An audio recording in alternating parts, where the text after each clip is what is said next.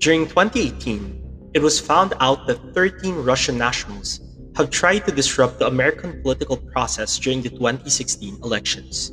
They used various tools such as fraudulent social media accounts that intensified radical groups that aimed to criticize Hillary Clinton, but not Donald J. Trump. Eerily similar things also happened in the Philippines during the 2016 elections. In the last quarter of 2015, as candidates prepared for the campaign, fake social media accounts tried to malign some candidates like Robredo and promote others like Marcos. Were these social media campaigns in the Philippines fueled by Russian propaganda, or was it just a mere coincidence? This is the Dialogy Matter Brief entitled Social Media Propaganda, and I hope you guys enjoy this.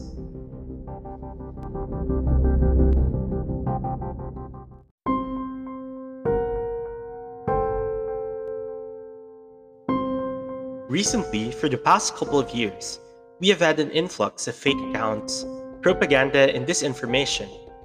A United States probe linking Russians to these propaganda raises the question whether these local political propagandists and social media PR practitioners received advice or support from the Kremlin. In February of 2018, US Special Counsel Robert Mueller said that Russians deployed strategies that aimed to mobilize support for Donald Trump and sow divisions in the US political system. They used fake news, created targeted and hateful content, and even after the elections, they still aimed to divide Americans. And apparently, these strategies may have been in the Philippines since 2015. The use of the same strategies in the Philippines also achieves the same purpose of complicating and exacerbating socio-political divisions and influencing political processes. On the surface, these strategies promote their clients and the programs they carry. But taking a closer look, we see the negative consequences of these tactics in shaping our behaviors as voters and citizens. During the last quarter of 2015, as candidates prepared for the campaign, fake Facebook accounts proliferated they were used to support Duterte and Bongbong and malign Mar and Leni, which were candidates of both different parties.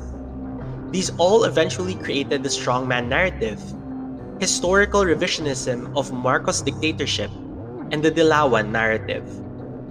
But months after the elections, fake accounts still continued to sow disinformation.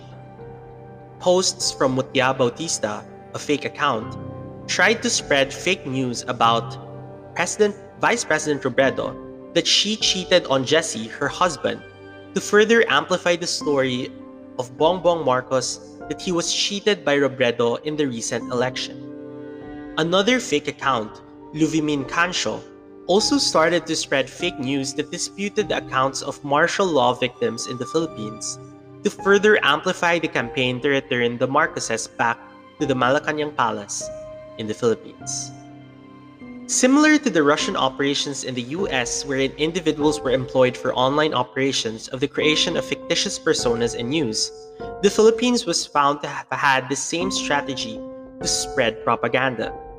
According to the 12 month project conducted by researchers in the University of Massachusetts, University of Leeds, and the De La Salle University, Philippines, the disinformation production in the country is hierarchical organization that is strategic and exploitative, like the Russian organization incriminated in the US. In a country wherein candidates are voted because of popularity and singing skills, this type of disinformation easily influences people's socio-political thinking.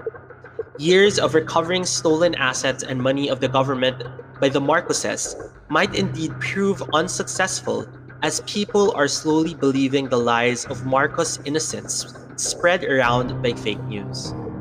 Years of improving justice and political systems might be thwarted by troll accounts obstructing any form of political dissent or protests, whether in social media or in real life.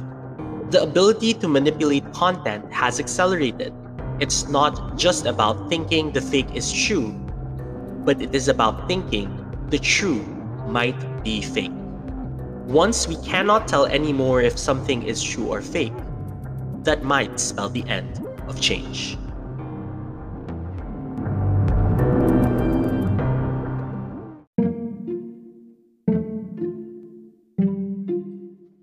And that's it for the Algae Matter Brief. For more resources and an in-depth guide to fighting fake news, please check out en.unesco.org slash fight fake news. Thank you and goodbye. Resources come from New York Times, Rappler, and LA Times.